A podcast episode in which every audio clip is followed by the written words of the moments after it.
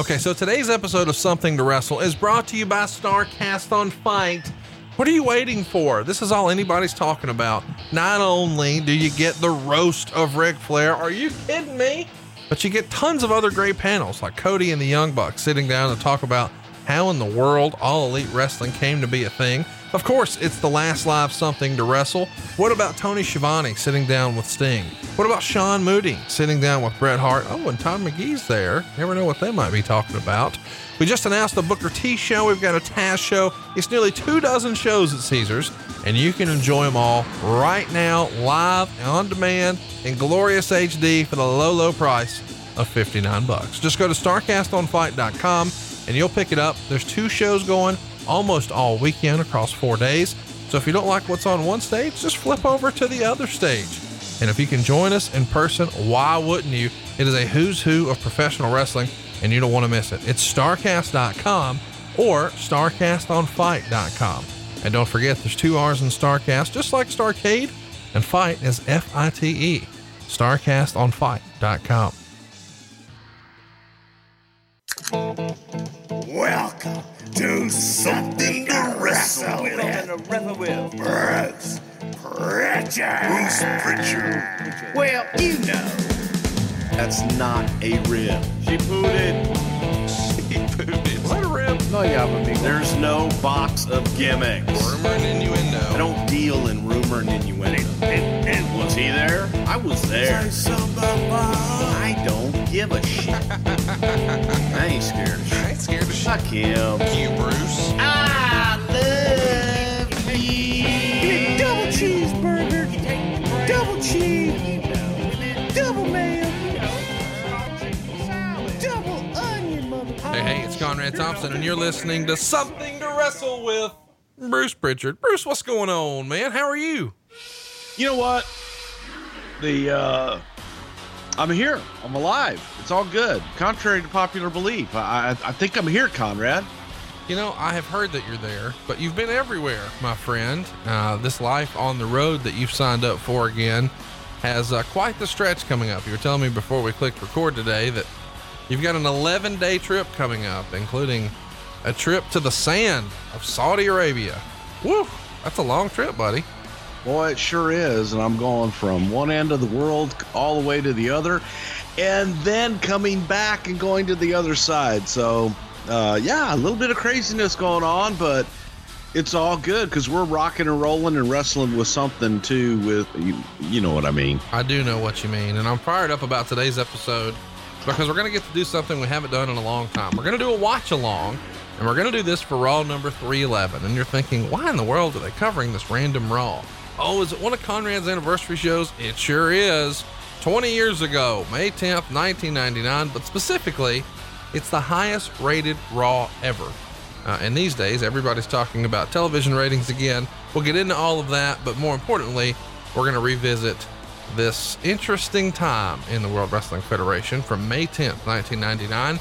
So if you haven't already, fire up your W W E network, hit mute, and uh, find us here. Now, what you're going to do is go to shows, and then you're going to go to in-ring, and then you're going to go to Raw replays, and then nineteen ninety-nine. And the one you're looking for is Raw three eleven, May tenth, nineteen ninety-nine. But what you've been looking for lately, Bruce, is a way, you know, to sort of to make little... my penis hard, Conrad. I, I, I just want to make my pee pee hard. Do you have an answer? Well, here's the thing. I, mean, I know you. You been... like to talk about hard penises. I do. I do. Okay. Well, and really, we're helping people, and it's my turn we to are. help you because you're traveling so much. I mean, last night you, you didn't get off all your calls until four forty-five in the morning, and so by the time you climb in bed, it's fair to say that you might need a little help getting that dick real, real hard, right? Uh, P P was tired. Well, there you go. So let's talk about sex, guys. Good sex. Remember the days when you were always ready to go? Now you can increase your performance and get that extra confidence in bed. Listen up. It's blue chew dot com. That's blue like the color blue. Blue Chew brings you the first chewable with the same F D A-approved active ingredients as Viagra and Cialis, so you know they work, Bruce, and you can take them anytime, day or night, even on a full stomach, which you normally have. And since they're chewable, they work up to twice as fast as a pill, so you can be ready whenever an opportunity arises. Just the other night, you were laying the wood right there in Friendswood, Texas. Were you not? Blue Chew, by God, it's thank Thank God for Blue Chew. That's all I got to say. Now, it's not just for guys who can't perform. It's for any guy who wants that extra function to enhance their performance in the bedroom. Make her tap out. Uh, Blue Chew is prescribed online and shipped straight to your door in a discreet package, so no in-person doctor's visits, no waiting in the pharmacy, and best of all, no more awkwardness. They're made in the U S A, and since Blue Chew prepares and ships direct, they're cheaper than a pharmacy. And right now, we've got a special deal for our listeners. Go to blue chew dot com and get your first shipment for free when you use our very special promo code WRESTLE. You just pay the five dollars shipping. One more time. That's blue chew dot com, B L U E C H E W dot com, and the promo code is WRESTLE, and you get to try it for free. Just pay that five dollars shipping. Blue Chew is the better, cheaper, faster choice, and we want to thank them for sponsoring the podcast and Bruce's erections. Thank you, Blue Chew. And your wife thanks them too. So let's fire it up. W W E Network, nineteen ninety-nine, May tenth to be exact, twenty years ago today. It's Raw number three eleven. And we're going to give you a bit of a countdown. And then when uh, Bruce says play, press play. Bruce, are you ready? Okay. Remember, we've already gone past the P G thirteen thing on this and everything. And we're right there. And probably if you look at your dot, it'll say a minute thirty. That's because we've already done all that other shit. So I'm ready. And I'm going to go five, four, three, two, one, play like that. And then we'll all hit play. Sound good? I'm ready. All right. Five, four, three, two, one, play. I love this opening, Bruce. This to me is uh, the peak of my W W F fandom as a teenager. Well, what this is, Conrad, is this is attitude. A little attitudinal, pal. Attitudinal. I I'm not sure that's a word. Oh, look at this. It is a word. I just said it. Looks like Shane smelled the turd. Oh, maybe Rock oh, did so too. Rock. Ooh, maybe they smell trouble coming with Stone Cold Steve Austin. This is, uh, it's sort of weird, you know, the, the different factions that are existing here. So you had the, the ministry, and then you had the corporation, and then there's the corporate ministry. There's, there's a lot going on here. Uh, and, uh, faction warfare, pal. Is that what Vince would, how Vince would describe this? Yeah, probably so. I, I think it was, it was a faction time in the business where everybody had to have groups.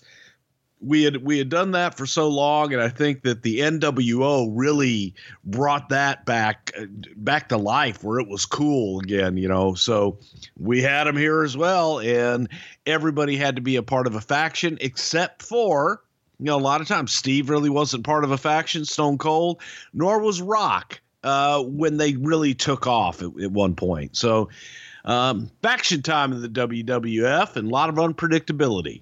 Well, this is predictable right here. You guys did a lot of, uh, I, I guess, entrance shots, or I don't know what you would call these, but this sort of looks corny to me. And, and it was a staple of W W E, but we're seeing these guys all arrive at the same time, but we're not seeing where they're arriving from. They're all just sort of lined up waiting to come out, and it comes off a little, I don't know, hokey.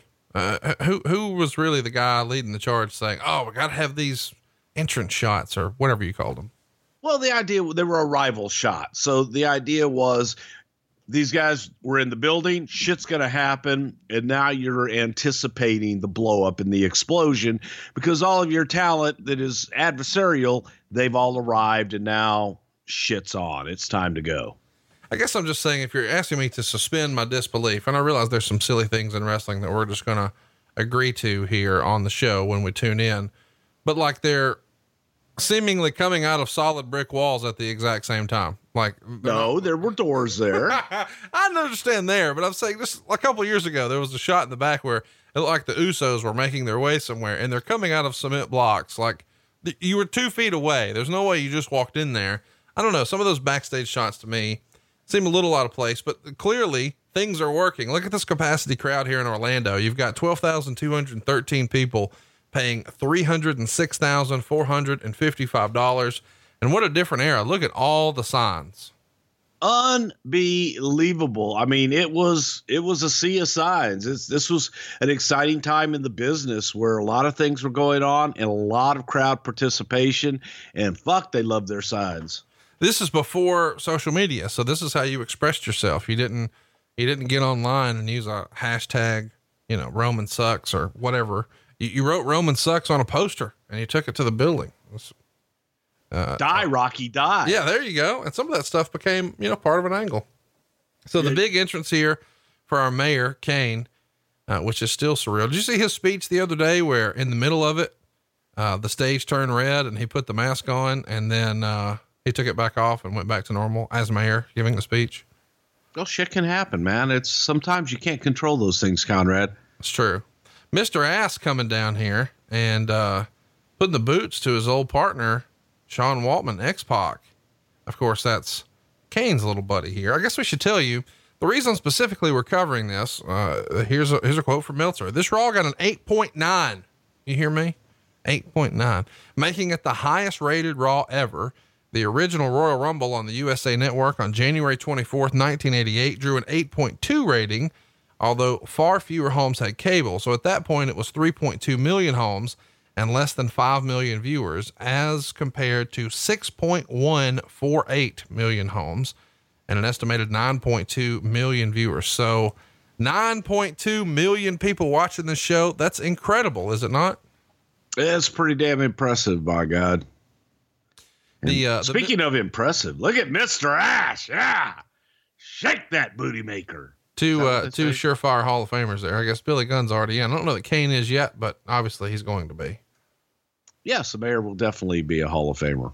We should mention here, the business continues to climb. We've talked about what an incredible year nineteen ninety-eight was for the company, uh, but attendance is up twenty-two percent in ninety-nine. They went from nine thousand three hundred eighty-two fans up to eleven thousand four hundred forty-seven fans.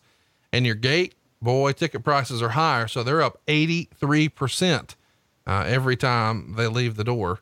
Uh, one hundred fifty-one grand is what you're averaging in May of ninety-eight. You're at two seventy-eight by May of ninety-nine. Uh, and you're selling out like eighty percent of your house shows. Ratings are up thirty-eight percent. You're averaging a six point eight four. This is the hottest the business has been the entire time you've been in the company at this point. Fair to say?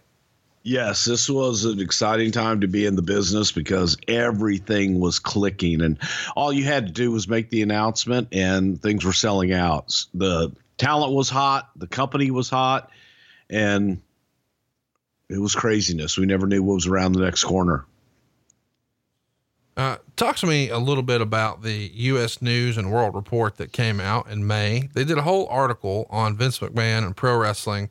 And specifically the profile on Vince McMahon was, uh, I don't know, not polite. I mean, I know he, uh, he spoke with, uh, Lynn Rosselli and she was the interviewer, I guess, for the, uh, for the magazine, for the article. But he, I mean, she's, she's asking him about, uh, infidelity and steroids and lots of stuff that you would never see Vince McMahon sort of be candid about, or even entertain a question for. Uh, but here he was, he was sort of game to do it. Does anybody like speak up and say, hey Vince, I don't know if this is a good idea. Like we don't need to do that. Business is through the roof. Or was he just courting attention at that point, wherever he could get it? Well, business was through the roof, but part of the reason that business was through the roof was the accessibility and the interest from publications like U S News. So you've got a character in Mister McMahon who's building up his character, doing a lot of these interviews. He can express himself as the character much more so than he can as the businessman, Vince McMahon, and blur that line.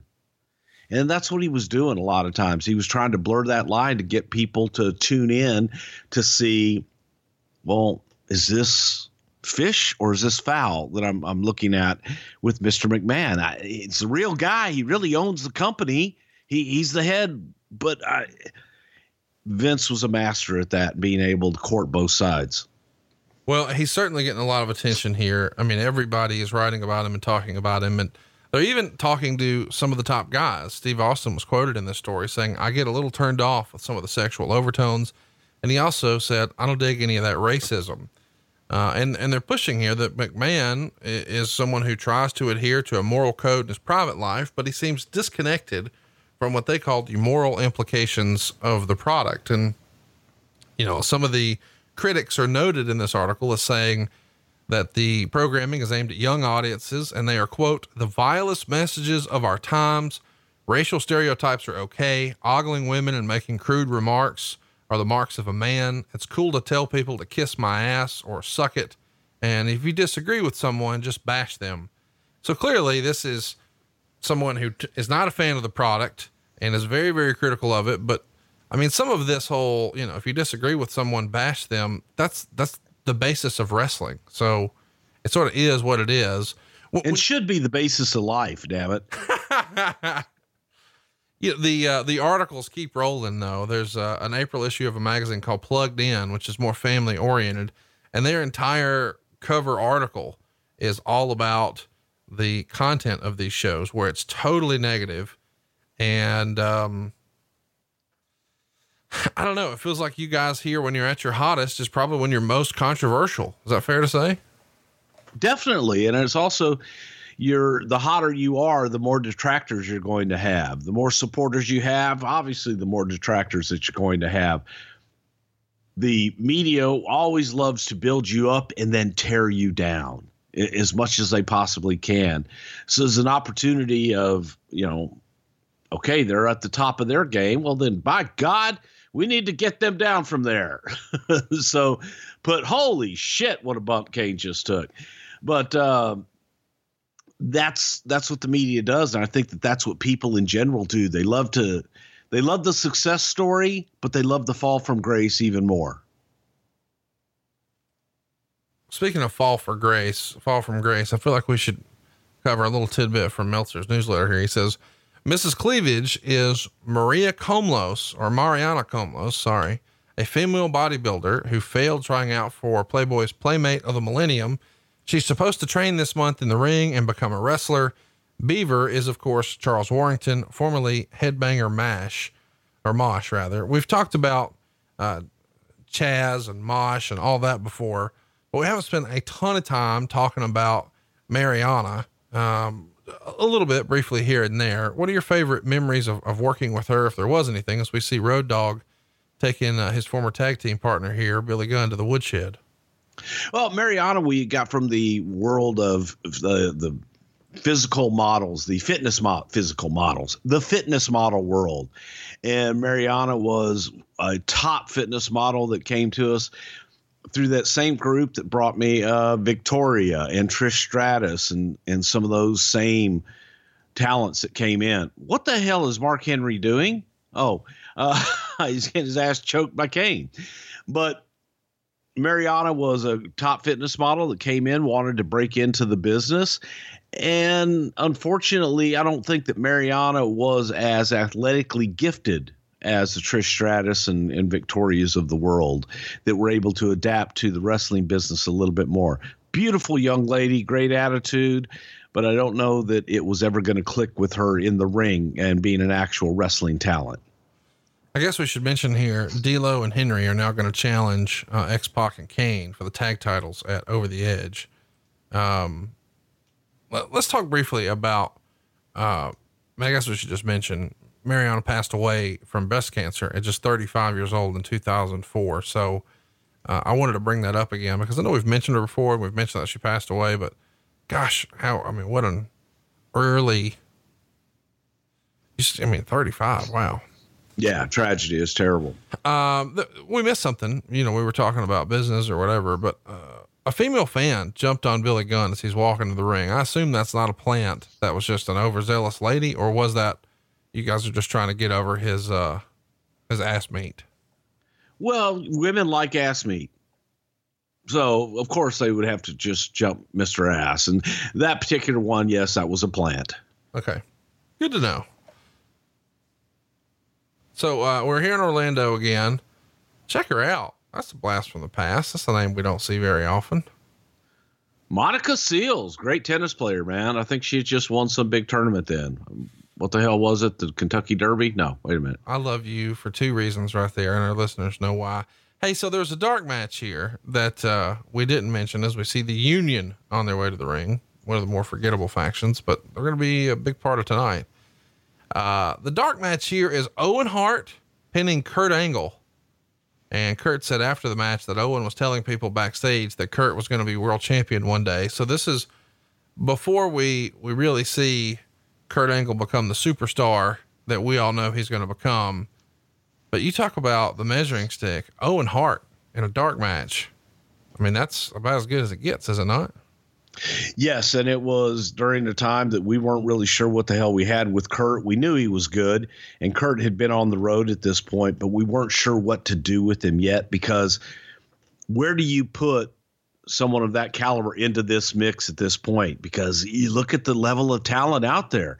It's he was going to get lost. So this was during a time just testing the waters with Kurt and letting everybody see what he's got.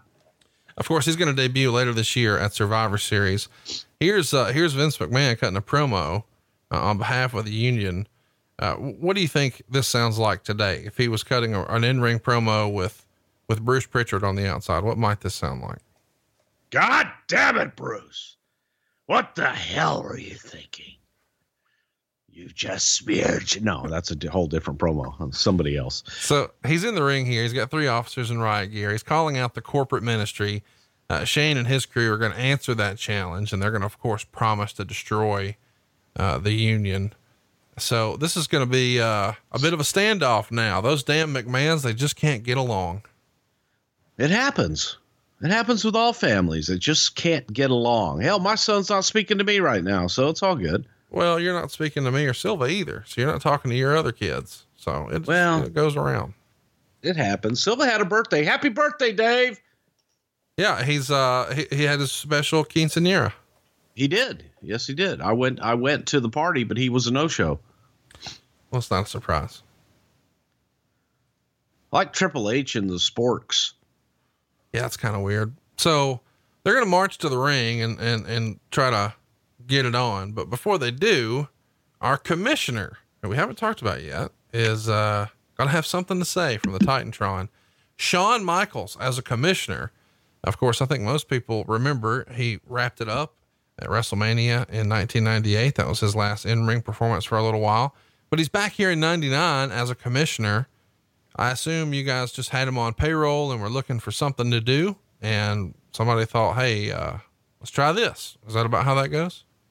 Sure. It was Shawn wanted to get back involved, and we weren't going to, we, we weren't even looking at having Shawn be in the ring at this point, but Shawn was a character, a lot of time invested in him and a lot of money invested in him. So get the most out of that character, utilize him as a commissioner, get his ass on T V.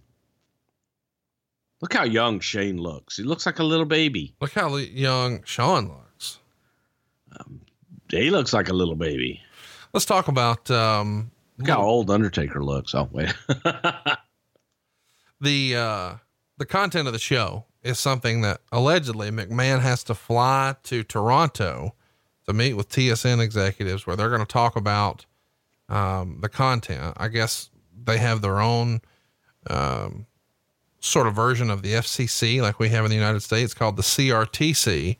And even though T S N was heavily editing the show, C R T C is most concerned because air uh, Raw airs at four p.m. Eastern on Tuesdays, and they don't have a staggered feed. So the show airs Monday nights at six p.m. on the West Coast of Canada. And obviously with some of the sort of, uh, adult themed content, people are concerned.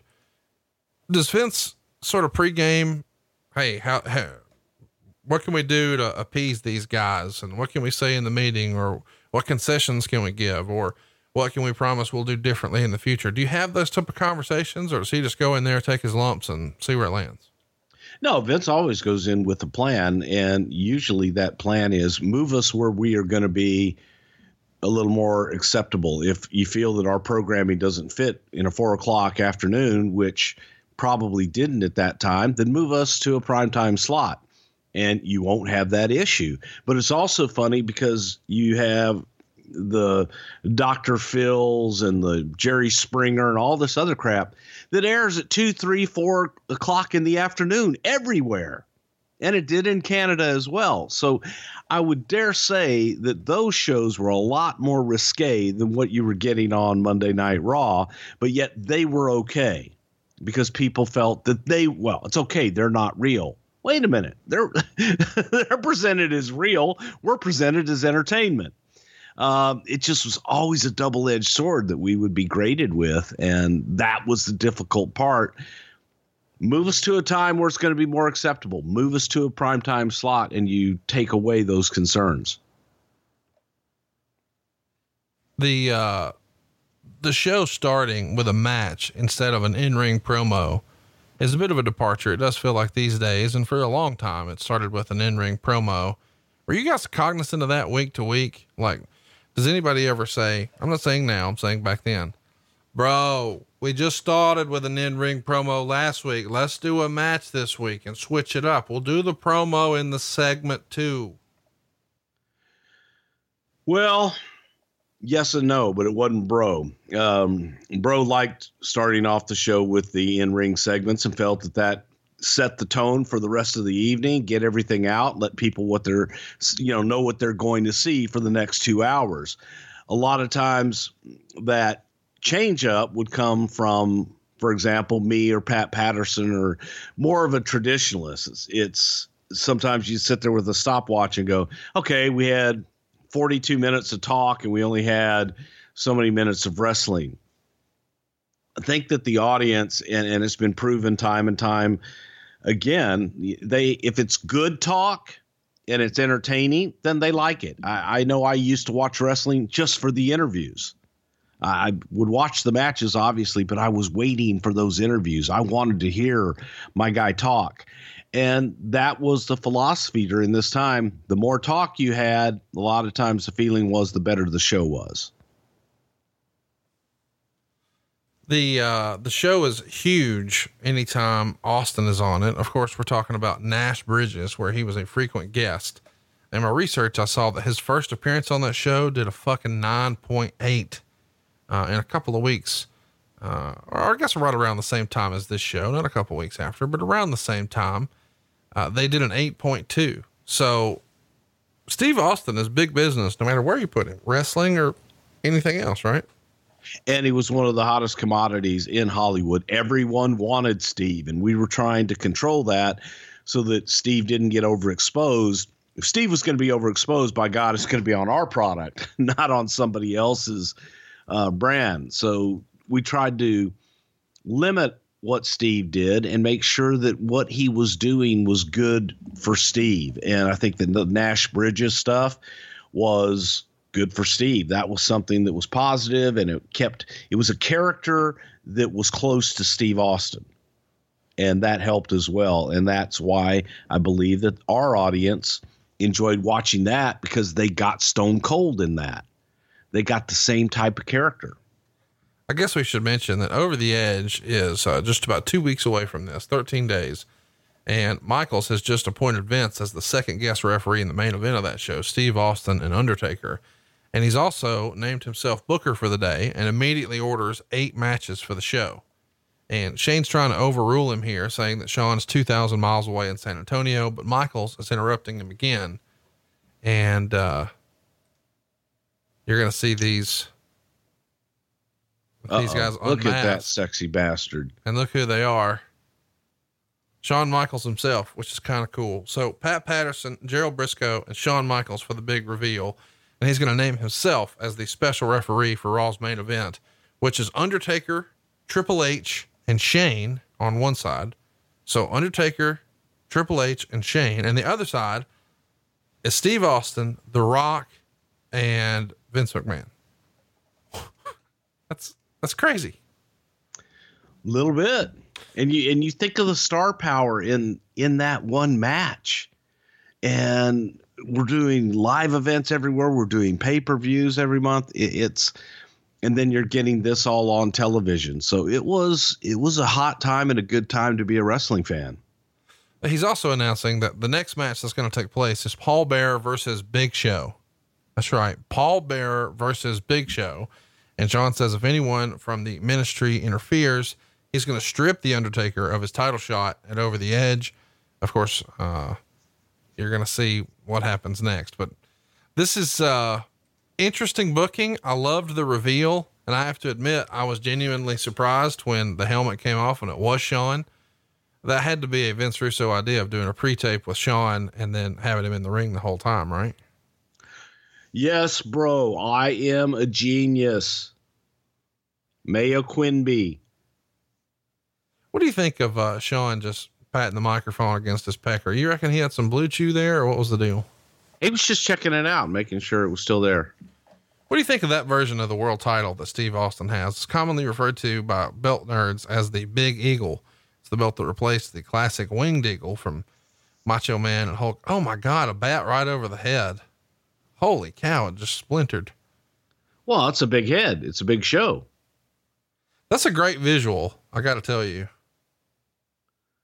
Yeah, it was a nice little, nice little, uh, nice swing there. What, what do you think of that version of the belt?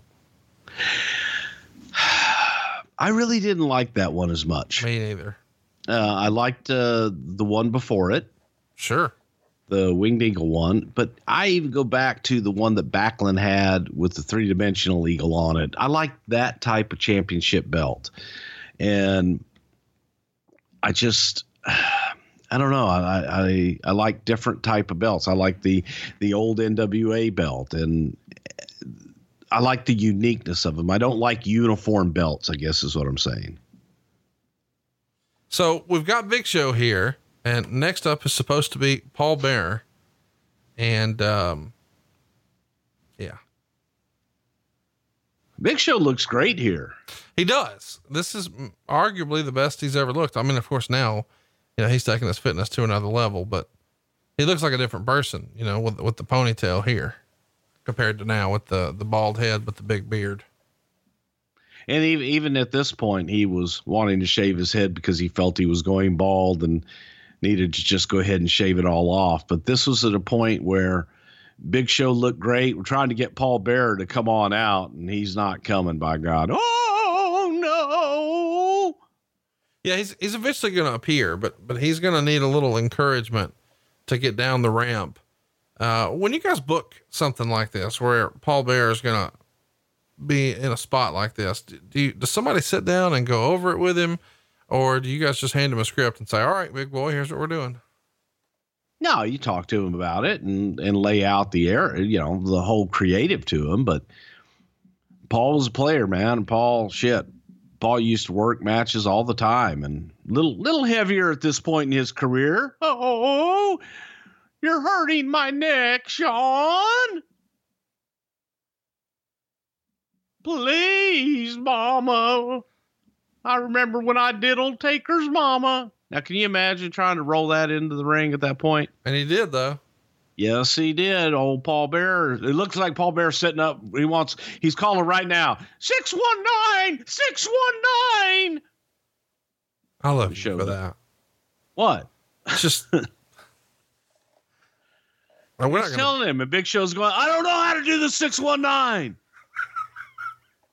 And Shawn's saying, I told him to do six one nine. Then knock me out, please. This is a good segment.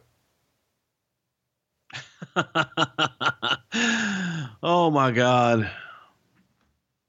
You know, and Paul got, God, Paul was actually in decent shape here for Paul Bearer. And a big elbow by a Big Show. It's like, well, fucking Paul ain't going to move. He's going to lay right fucking there, man. This is unbelievable that this is the highest rated Raw ever, but it is. Well, I think that people were tuning in to see the epaulets on uh, Jerry the King Lawler's jacket there. You know, I don't even know what you just said. I'll, I'll be honest. The little gimmicks on the corner of his jacket there, a little fringy shit. So Big Show here has, has taken the microphone, and he's saying, you know, hey, Shawn, since Shawn's joined J R and Lawler for commentary, why don't you waive that no interference stipulation so Undertaker can come out and take a beating? And Shawn's going to agree. So you know what's coming. I thought he was saying, hey, Shawn, you got any more of those Krispy Kreme donuts backstage? I saw Mark Henry had like four cases. Shawn was a big Krispy Kreme fan. No, but Big Show was. So was Mark Henry. I know that because I am. No, I know you are. Every time you come to Huntsville, you have to hit Dairy Queen and Krispy Kreme. You're, you're a healthy eater.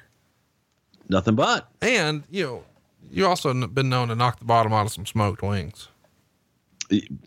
Friggin' A, and some smoked turkey, too. Healthy, healthy. So the Undertaker cruising down here, this ministry version. What, what do you think of this ministry look that he was rocking here? Well, at least he looked evil, and I, it helped with the heel turn, but it was hard. It was just so hard for the audience to boo the Undertaker, and this look at least kind of evil-fied him, if you will, and gave it a little bit, a uh, little bit more credence. But do you think for one second that he's going to risk his life to get in and help Paul Bearer? Oh, Taker, my other son would come. Just like I came in your mama. Oh, yes. Twice. Oh, so there's the jorts. I feel like uh, Austin should have had some sort of problem with uh, Triple H here for gimmick infringement. He's rocking the jorts. And now the, the union coming in with their two by fours. Blatant, That's a, blatant I, I, gimmick I, infringement. Conrad, you, you just brought it up. Now, I'm just really interested here in just the dress of everybody. Look at what Test is wearing. He's got on workout shorts and then combat boots. Triple H has got jorts on. Shamrock's got uh, just jeans. Mick Foley's styling in his sweatpants and shirt, but that's Mick. It is Mick. And now we have an evening gown. Oh, yes, Miss Deborah. Tony would be happy about Deborah, wouldn't he? Oh yeah. He'd be happy about Sable too. I don't know that he's familiar with Sable, but when, if he saw this, he would be very familiar and, and very much a fan. Would he be happy with Nicole Bass behind Sable? Oh yeah, for sure. Really? Yeah. He's into that. He'd like to get his ass whooped by her, wouldn't he? T- Here's what I just recently learned about Tony. He, he, uh, he says, I like a bigger woman. I like, I like a woman who will tussle with me. That's the word, tussle. Okay, we're going to take a timeout right here. Uh, pause your, your show at thirty minutes and nineteen seconds. That's thirty minutes and nineteen seconds. And while you're waiting, we want to tell you about our friends over at Cheers. Uh, now, this is something that has recently come into both mine and your life, Bruce. And the concept is Cheers After Alcohol Aid is designed to reduce the negative effects of alcohol. You know what I'm talking about, where you wake up the next day, maybe you've got a headache, maybe you've got a little nausea. Maybe you're sluggish. That certainly happened to me. Cheers helps you reduce all that. Whether you drink a little or a lot, all you have to do is take two to four of these easy capsules before you go to bed, and then you'll feel at least fifty percent better in the morning, or your money back guaranteed. Not a lot of people give you a money back guarantee, so you know Cheers is legit. It's basically an antacid for alcohol, and it's even good for your liver. And I gotta admit, I was a little skeptical when I first heard about this. I was like, eh, I don't know. I don't really... I don't really feel that way all the time the next day. I don't know if this will really work. It does. Uh, especially if you, uh, do some, some weekday drinking, uh, you know, and you gotta go to work the next day. Maybe you go get put loose and fancy free on a school night. This is the solution. Is it not, Bruce? Absolutely. Because every once in a while, especially on, you know, Friday or Saturday night, my wife and I'll go out with friends, and I like to have a bottle of wine or two, and they have whatever they want. And uh, as it gets older, it gets a little tougher to recover. So when I got my sample of Cheers, I said, you know what? I'm going to try this. And woke up on Saturday morning feeling absolutely wonderful, which normally I wouldn't after a couple bottles of wine. But with Cheers, I tried it, I loved it, and now it is a staple in the pantry, by God, and you're going to love it too. Well, don't take our word for it. Check out Cheers yourself. To order, visit cheers health dot com and then enter that promo code WRESTLE at checkout, and you're going to get ten percent off your first order, plus a free gift. That's cheers health dot com, and the promo code is WRESTLE for ten percent off and a free gift. Cheers. It's the best thing to happen to alcohol since alcohol. Let's get back to our program here. We're at thirty minutes and nineteen seconds, and we're going to press play. When I say play, on your mark, get set, one, two, three, play. And we see Deborah strutting down, looking as only she can look, as the Nature Boy would say. You guys were doubling down on, um, uh, you know, they, they described it in the World News Report there as uh, ogling women, but the sexuality of women is certainly at an all-time height here, uh, especially for wrestling in the Attitude Era, right? Well, we had some beautiful women that were working with us, and we wanted to be able to have them participate in the shows any and every way that we possibly could.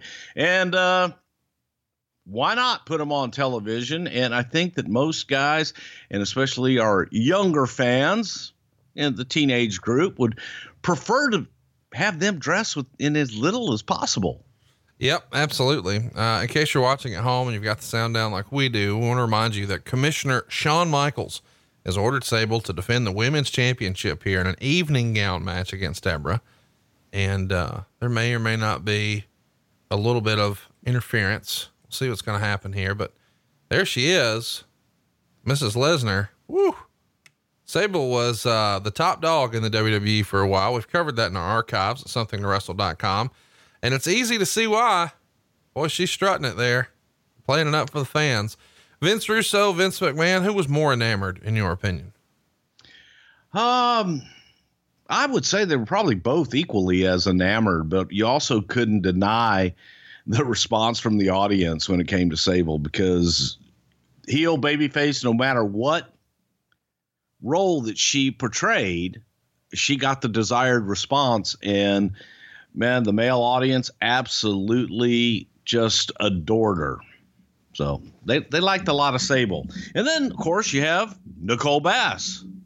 Yeah. Let's talk about Nicole Bass. Nicole Bass, of course, first popped up uh, on the United States scene on Howard Stern, became a member of the Whack Pack there and a regular uh, caller and personality on that show. And then she showed up in E C W and now she's here. Uh, I'm always been fascinated by that. Does, does Vince Russo become familiar with her because of Howard Stern, then see her in E C W and reach out, or is she back channeling, trying to get into the big leagues here of W W E? No, this is one of those that Russo, bro, we have to have Nicole Bass. And it wasn't a, you know, hey, let's see if Nicole Bass is available. You know, what's she doing? Is we have to have her. We have to bring in Nicole Bass, get her, just get it done. And I reached out and tried to work a, a deal out with Nicole Bass, and there was, uh, it wasn't easy to say the least. And I had spoken to people who had worked with her previously, who advised me against working with her. And as we got into the negotiations, she obviously had a, a feeling that she was worth a lot more than what we were offering her at the time, but it, it, it got done, and, and we brought her in, much to uh, a lot of people's chagrin. And, And then they started dealing with her and understood. Everybody got to understand why there was hesitation in the beginning to even bring her in. Speaking of uh, getting it in, Val Venis is showing up here to show some support for Deborah. Uh, he sort of has made her his object of affection. This is serving as a distraction. I hope that doesn't mean, oh, it does. Sable gets to ripping, and Deborah is stripped down to her bra and panties here. At this point, is Deborah with Steve? No, I don't think so. I, I don't think she is at this point yet. As a matter of fact, no, I, well, yeah, I don't, I don't really know. I don't have any idea what the timeline of people's love lives were. I just wondered, you know, how he felt about her being involved in things like bra and panty matches. Yeah. I, I don't know what the timeline was, but, uh, she definitely was here. And Deborah, Deborah, a beautiful woman with a great, Great physique, and oh, she. Oh, what a! Oh my God, shot. Jeff Jarrett, come on! I don't know why I went into Lance Russell there for a second, but that was fun. I like your Lance Russell. I I got to tell you, I'm not a huge Jeff Jarrett. Used to be, or it is now, the nickname for my fast forward button on my remote control when we go back and watch some of these shows. But everybody can get behind a big guitar shot. That was awesome. Absolutely, and and everybody can get behind Michael Cole with uh, hair too. Look at that. So Shawn Michaels here is jumping in as our commissioner, and he's going to make a ruling here. He's going to say that he has a different view on the rules for an evening gown match. And in his opinion, uh, the woman that gets her gown ripped off is the winner. So he's going to declare Deborah the new women's champion, which you can imagine is not going to sit well with Sable and Nicole Bass. What an imposing figure Nicole Bass is here. Well, that she is. She's definitely imposing, standing there, and God forbid that she has to do anything else beyond that. What do you think of the uh, women's championship that Sable has here? Well, It sucks. It was a belt. It sucks. Yeah. Yeah. It was a belt. There you go. I feel like all the women's championships have sucked. I hated the butterfly. I'm not really keen on the one they're using now. Um, I, I don't think they've ever had a good women's belt. Uh, Fabulous Moolah used to. I like the one. I see. I again, traditionally, I like the old women's championship with Moolah's face on it. That was always my favorite. Yeah, I get that. The old school, more traditional trophy style belts are more right. your speed. Yeah, old school. Old. That's me. It is you. Hey, so I guess we should mention here. Uh, Meltzer's going to report around this time. Um, I think actually here on this show. Uh, Ed Ferrara, who was Vince Russo's assistant at script writing on Raw, gave us two weeks notice here uh, after a dispute with Vince McMahon about a Beaver Cleavage vignette where he kept doing plays on the word pussy. And Meltzer would write, and even, I guess even McMahon has his limits and wouldn't allow it to air. Uh, at this time, McMahon said he wouldn't accept his notice and wanted him to stay. Not sure exactly what the status of him is, but it is believed he's staying. Do you remember Ed Ferrara threatening to quit over pussy? Uh, I don't. I really and truly don't. I do remember the controversy over the Beaver Cleavage vignettes, and they were all double entendres and just, they pushed the envelope even further than we like to push the envelope at that time. But I could see, I could see Ed quitting over that. Yeah. So Deborah's now your women's champion, although she looked rather indifferent to that announcement. Test is going to come to the ring now. We've lost Test. He's no longer with us. And, uh, he's carrying a, uh, two by four here as part of the union, doing his very best Hacksaw Jim Duggan gimmick infringement. Uh, next up, we've got a nightstick on a pole match. That's what Test and Big Boss Man are going to be doing here. And as Shawn Michaels has ordered, the first competitor to grab it could shove the stick where the sun doesn't shine. So yeah. How about that? You know, we always make fun of, uh, some, some Vince Russo booking in W C W with everything's on a pole, but here, here we see a little bit of it in mid ninety-nine in the W W F. And, and who was writing television at that time? Vince Russo. So there you go. He we, likes poles. Were you there? Well, we like poles too. We used, we used to do them here on the show. Do you, um, do you remember a conversation with Russo where he pitched something on a pole that maybe got shot down? Well, the hoe on the pole, the hoe on the pole. Wow. The hoe on a pole match. Yes. No, no, no. no. I like the Godfather's hole on a pole. Hole. No. Are you okay? Hoe on a pole, not a hole on a pole. Godfather's hole. So Godfather yes, on a pole was on a pole. Yes. Did you, do you need an app right now? No, I don't. I'm good. I, I even had, I even had my B C powders. Okay. Yeah. It's all good. I was just wondering, we lost the ability to make L's with our mouth. Well, I got it. It was a hole on a pole, but just put in the wrong place. No, nah, you can't put your hole in the wrong place. That's true. No, nah, but Tess is going to get himself a pole on top of a pole. Uh-oh. There's his ass. Oh no. Oh yeah, that's good. He's going to be fined. Severe. He'll be fined severely for that one. I'll tell you. Come on, Jarrett. Oh, what, what, what's the deal with that? With what? You're Lance Russell. You're just breaking out all the time now. I, you know what? It just, sometimes this lends itself to it. You give me hokey wrestling shit, and I just think Memphis. Uh, while we're watching some of this test match, I'm going to do some, some quick Q and A's here.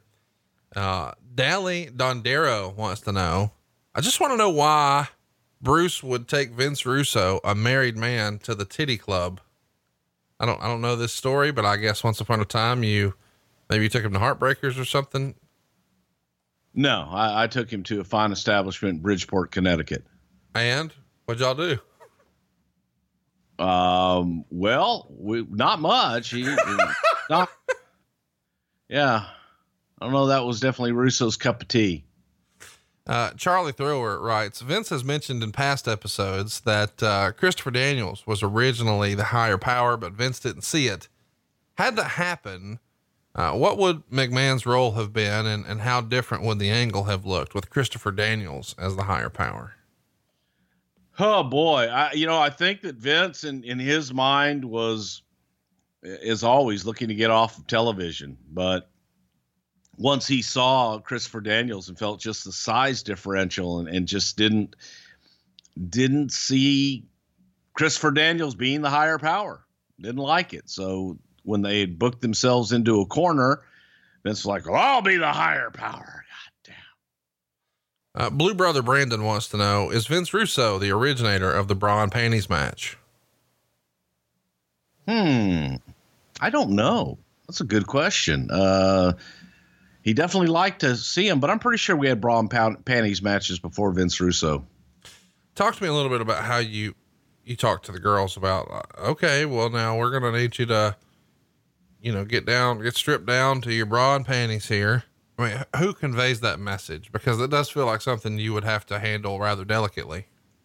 Well, as far as that goes, you would usually try and let them know ahead of time because they would like to make sure that their body was exactly uh, as they like it, train even a little bit more if they might have had uh, something that covered their body more so when they wrestled or whatever they did. So make sure they were tan and things like that. Um, we'd always let the ladies know if there was going to be a bikini shoot or a bra and panties match coming up, just so they could be as prepared as they possibly could. But you'd always ask them. And I don't remember really, there might've been one or two down the line at some point for one reason or not that wasn't comfortable doing it. But for the most part, they were comfortable doing it. It's like, guys that that uh, work work out really hard and they want to show their body, and women who have a beautiful body, they want to show it. They want to show off their body and show off their hard work.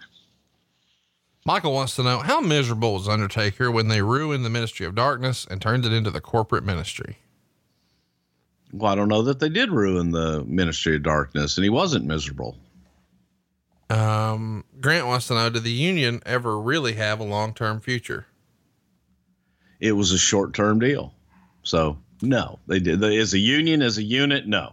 Holzer wants to know, do you think if McMahon would have came out of a box that, uh, he would have motherfucker have been over? Yeah. Hey, so in the background right now, we get questions about that guy all the time. The jacked up security guard wearing the leather hat. Uh, you know, I, I know we've touched on him before, but Jim Dotson, yeah, from Nashville, Tennessee. Talk to us a little bit about him, how he got in involved in the mix, any memories of him, because I know he's no longer with us.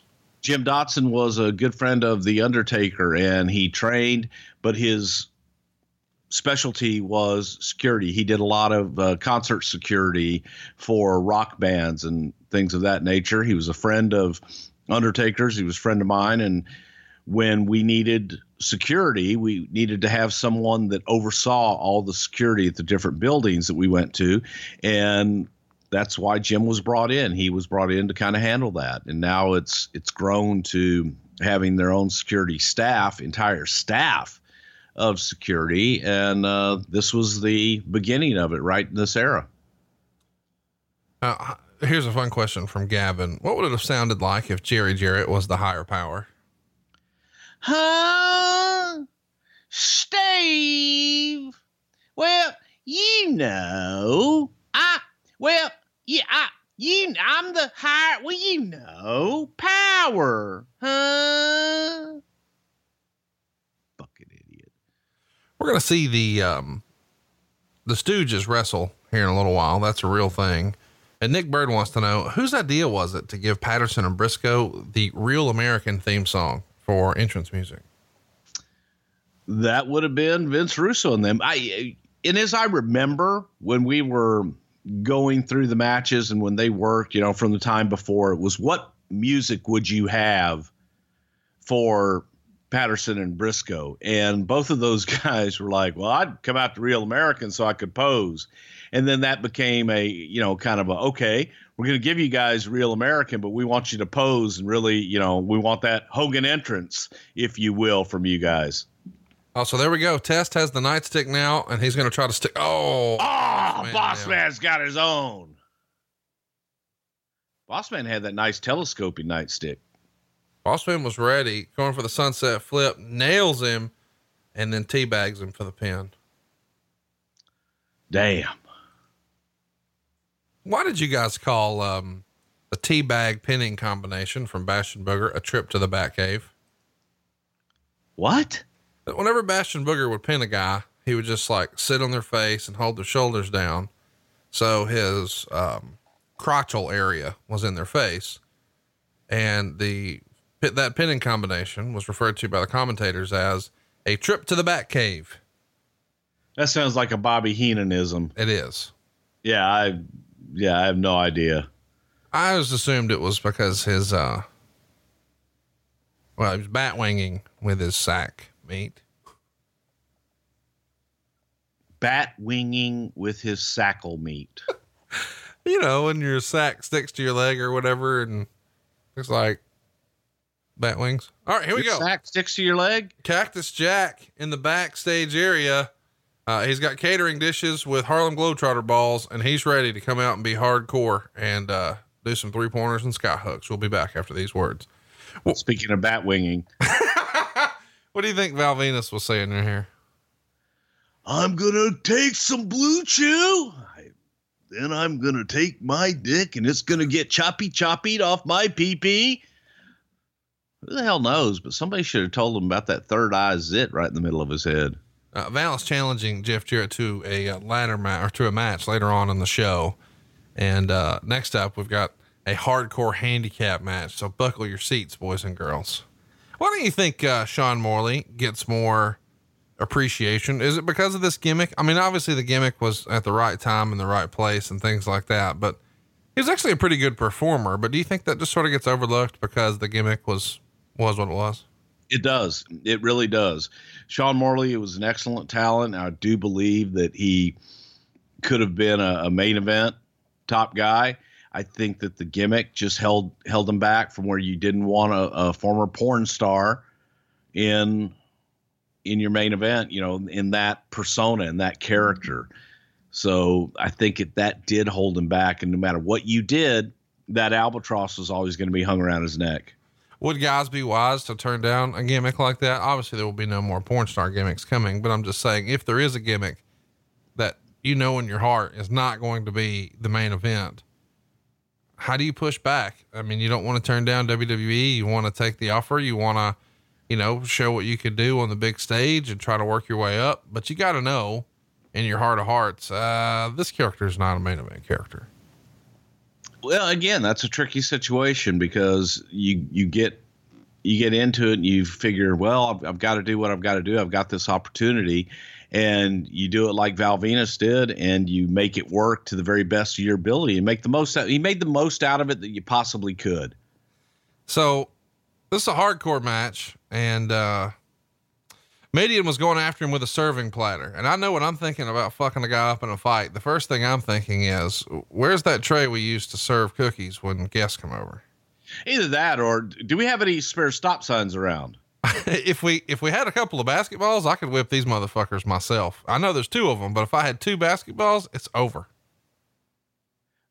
No shit. No shit. And, and I actually, um, I don't know if, if we shot it or if it still made this or not. But, uh, this is one of those matches where I had come down and scavenged some of the hardcore items of the match to later be used oh. in the gimmick that never transpired with me. Mideon with the big body slam on Cactus Jack on the outside, on the floor. Dude, that is a lot of man to be just slamming you down against the concrete. I know there's a little bit of padding there, but fuck that. Yeah, there's also a big bunch of concrete underneath that that doesn't give for shit. And it's not too forgiving when, when Viscera's coming in on you too.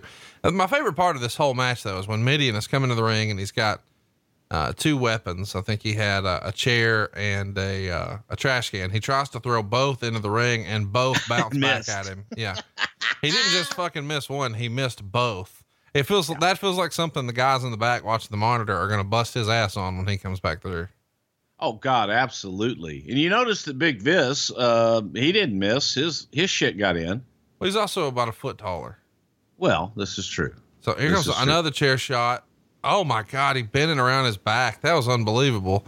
You see lots of chair shots get bent over the head. And obviously that's bad, especially knowing what we know now, but bending one over a dude's back is no joke either. And out he falls like a sack of potatoes. They're trying to bend the chair back into shape so they can hit him with it again. Boy, people just, oh my God, did you see that?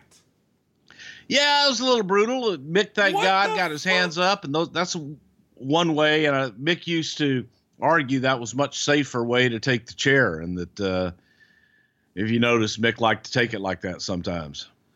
Brutal. My gosh, what a chair uh-uh. shot.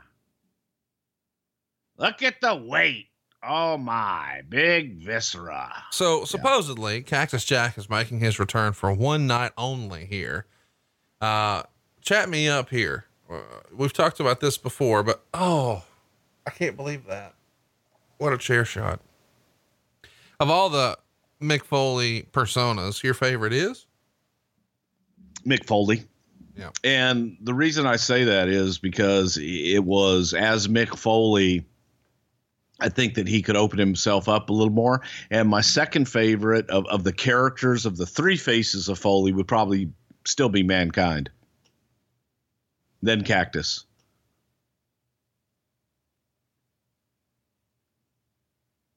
Nice little double D D T there, by God.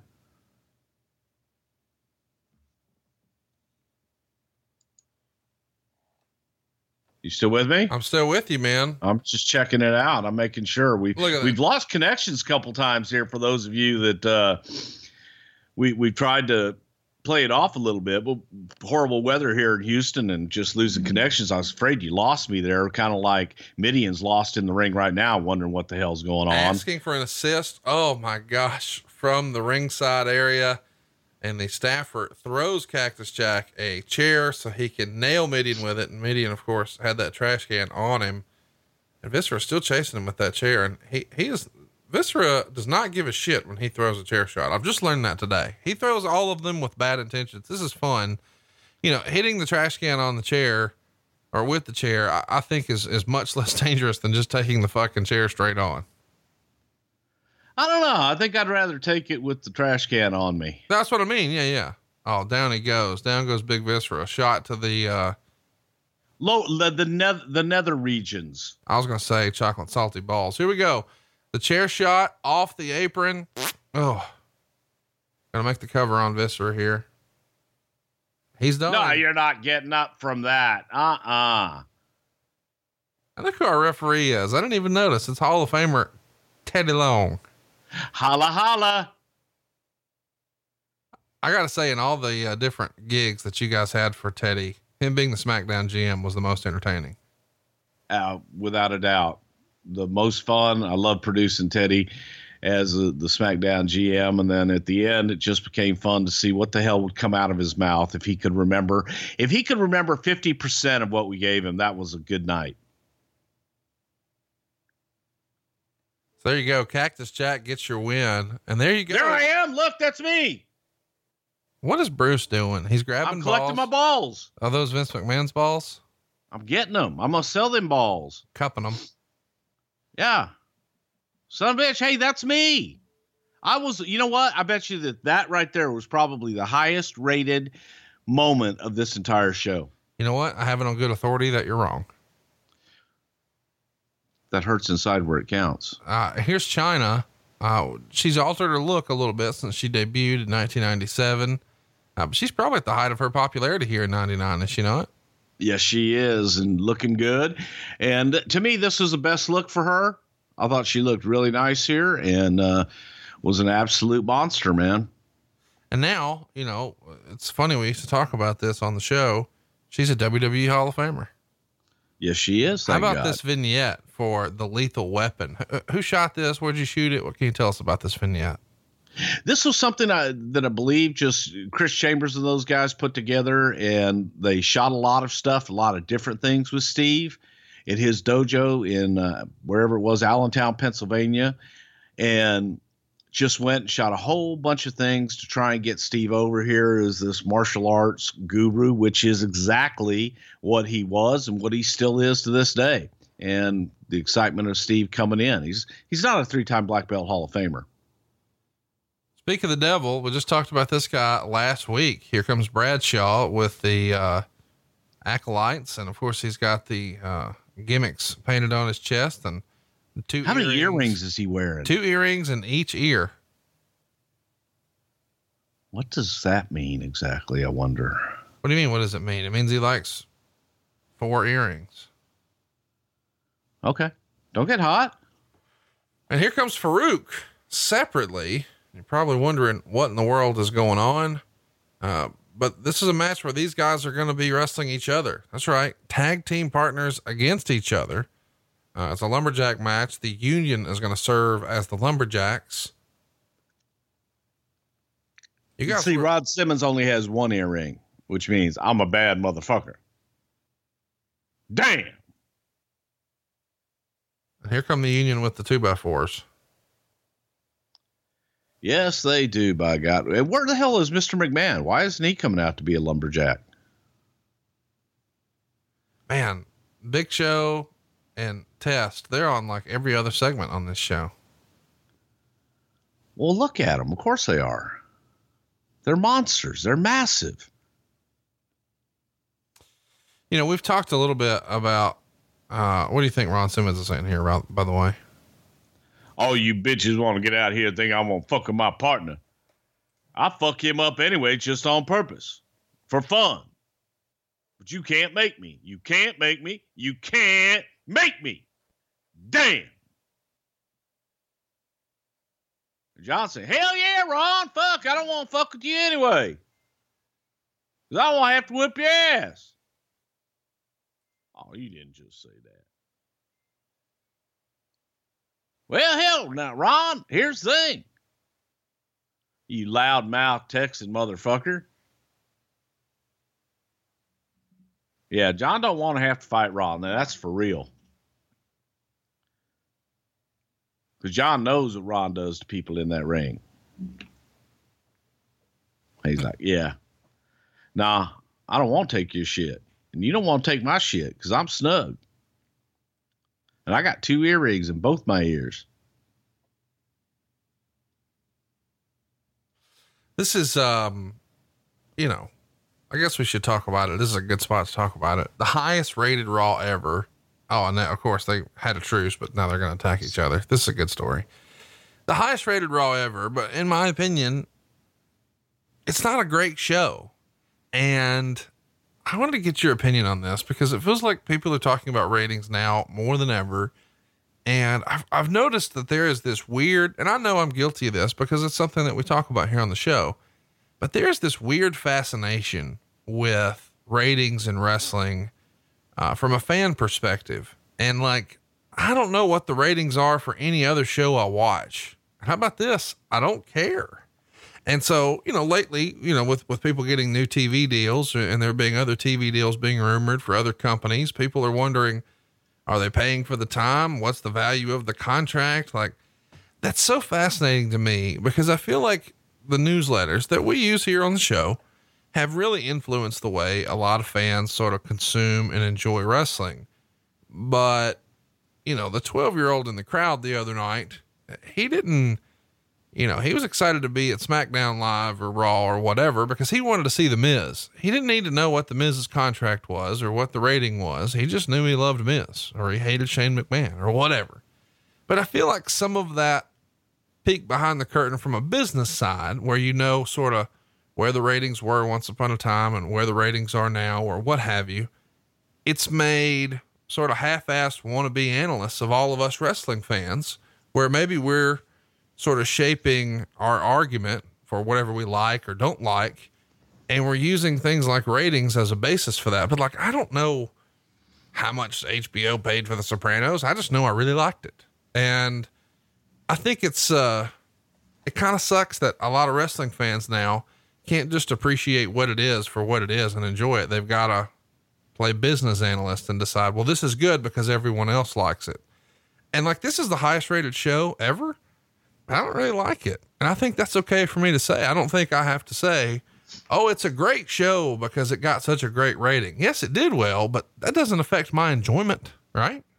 Well, exactly. And the other point to that is what determines why people are watching it. And a lot of times people are switching channels and maybe they stay on a particular show for what have you. But I think a lot of times, you know, when you sit down, if you're going to watch T V, what the hell you're going to watch. You have your favorites. You want to watch something for a reason, and you're going to sit down and you're going to watch it. And if there's something better, come along. So uh, the barometer of television ratings was something that was used during the Monday Night Wars, where, okay, W C W did this rating, we did this, W W F did this rating, and that became the the meter to to say, okay, you know, who's doing better, and it. That doesn't tell you who's drawing more people and or who's making more money, because yeah, even towards the first. end, when the ratings, they were still winning ratings. We were making more money on house shows and our live events and, and what have you. So that's uh, people just c- kind of got tuned into what's the rating. And that's, that's what the, the winner is. And the, the ratings now and the way people consume their media now is so different than what it was then, that there's so many different ways to monitor that. And you monitor it in a business by the bottom line. So I guess we should mention here that, um, eventually the ministry comes down and puts a stop to that. The union, uh, this match, the union slides in and, uh, they all tag team up on Viscera, who was just in the last segment. But one of these members of the union who's involved in that is Mankind. So literally in the last segment, it was Cactus Jack and Viscera in a hardcore match. Now in the next segment, they're both back out here. And this is the, one of the highest rated segments in the history of Raw here. And I can't believe this is real. It's this the, is the highest rated, this one right here. It's the Mean Street Posse, and they're going to be taking on the Stooges, Pete Gas and friends, on their way to the ring here. And the Stooges are about to come out. Of course, we're talking about Pat Patterson and Gerald Briscoe. Yeah. And who'd have thunk it that these two kids, along with Billy Piro, who used to hang out at the house all the time, Shane's best buds, would be actually be in a wrestling ring wrestling with Pat Patterson and Jerry Briscoe. That's just the astonishing part to me. I guess we should mention here, this is a rematch from last week. You've seen the clips last week where the Stooges are really getting the better of the Mean Street Posse. And they're doing a rematch here with, Uh, special instructions from Shawn Michaels, where he says the losers would have to leave the W W F forever. And, uh, you know, Hulk Hogan is, is obviously one of the top stars for W C W and iconic for the W W F. So they're going to have Patterson and Briscoe come out and rip their shirts off in their entrance to Real American and cup their ears and do the whole Hulk Hogan routine. And of course, Briscoe reveals uh, a shirt for his body shop, uh, Briscoe Brothers Body Shop. It's worth the drive. And then of course, Pat Patterson has on a shirt that looks like old school iron on letters that just says uh, first I C champion. And what city did that happen in? Rio. That's all, that's all you could get out of Pat was Rio, since he couldn't say De Janeiro. They would say, I had a pet, I got Rio.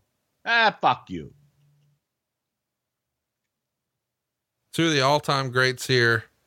Uh, and Pat Patterson's taking the body slam on the outside. Of course he is. Back in the day, taking a body slam on the floor on the outside, that would have been a big time thing on T V. And, and here they're just breaking it out to start the match. And boy, Briscoe's like a house of fire, just laying, laying the wood to everybody here. Oh, hell yeah. That's that babyface Briscoe comeback, man. I feel like hey, you better watch the left. I feel like this is the type of shit that he's doing to uh, Bradshaw and Eric Bischoff in the bars. Absolutely. I've had, I've had that comeback thrown on me more than once, especially the damn fireman carries and the suplexes and bullshit. Yeah. Gerald is, um, Gerald's almost seventy years old. He may actually be seventy. I don't know, that old bastard. He could still whoop my ass. He's looking good too. He's, he's even in much better shape now than he was here. Yes, he is. But you know, shit, son of a bitch here, fifty years old, and he, he could still go and probably whip everybody on the card. The exception of Kurt Angle and Ken Shamrock. Look at these devastating kicks. Think about it, Conrad. Right now, you are witnessing the highest rated segment in Raw history, the Mean Street Posse, and Pete Gass getting ready to whip the shit out of Jerry Briscoe with his own belt. Come on, Pat, hit him with your helmet. Oh, there you go. Out of pay, Jack. Hey, fuck you.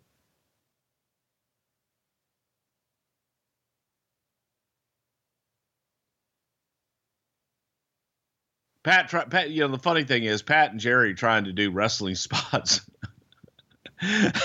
with Pete and Rod, and they have no fucking clue at all. They're just trying their best. Okay, I'm going over and I'm going to break my leg. It's okay. What a segment. Briscoe's putting on the figure four, and uh, Patterson locking in the Boston Crab, and they get the submission win. What a segment. And the crowd's actually super into it. I know that, yes. You know, some of this stuff doesn't age well, but my goodness, the crowd was into this.